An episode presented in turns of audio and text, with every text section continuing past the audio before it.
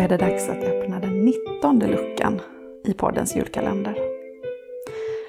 Lågaffektivt bemötande utvecklades som ett alternativ till de metoder, om man nu ska kalla det det, som då fanns för att hantera utmanande beteenden, men som av olika anledningar inte upplevdes vara hjälpsamma av någon part. Och som också ur ett etiskt perspektiv bedömdes vara fel. Som till exempel fasthållningar, bältningar, konsekvenspedagogik och andra straffande åtgärder. Istället för metoder som innefattar våld och straff så erbjuder ju lågaffektivt bemötande en autonomistödjande icke-våldsmetod. I debatter om lågaffektivt bemötande höjs kritiska röster som brukar handla om att lågaffektivt bemötande skulle vara att inte göra någonting. Till skillnad då från de auktoritära metoderna där man faktiskt gör någonting. Men har du följt Lågaffektiva poddens julkalender så är du nog väl införstådd med att lågaffektivt bemötande kräver agens från omgivningen. Med målet att personens känsloläge deeskalerar. Frågan är istället vad skulle vi annars göra? Vad är alternativet? Det är en fråga som kritiska röster gärna får svara på. Är alternativet att hålla fast, att bälta, att använda konsekvenspedagogik, att bestraffa?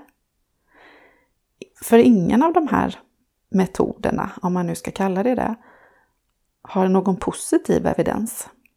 En annan invändning mot lågaffektivt bemötande handlar annars om evidensfrågan.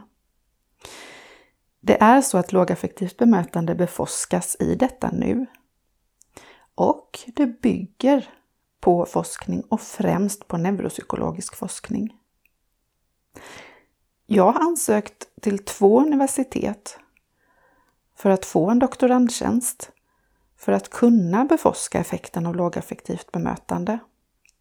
Men det är också en fråga om intresset från universitetsvärlden. När det gäller de auktoritära metoderna, då har vi istället minusevidens. För straff ökar problemskapande beteende. Fasthållning medför livsfara. Och Socialstyrelsen avråder oss som arbetar med personer som brister i förmågan att se orsak och verkan, att använda oss av konsekvenspedagogik. Just utifrån att personen inte ens har förutsättningar för att kunna lyckas enligt konsekvenspedagogikens konster och regler. Och bältningar. Vem vill ens öka antalet bältningar? Ingen tror jag. Vi vet istället att stöd och anpassningar är hjälpsamt. Det fungerar. Lågaffektivt bemötande handlar om stöd i affektregleringsförmågan och anpassningar i mitt bemötande för att matcha personens fungerande. Och det ger oss som sagt ett icke-våldsalternativ.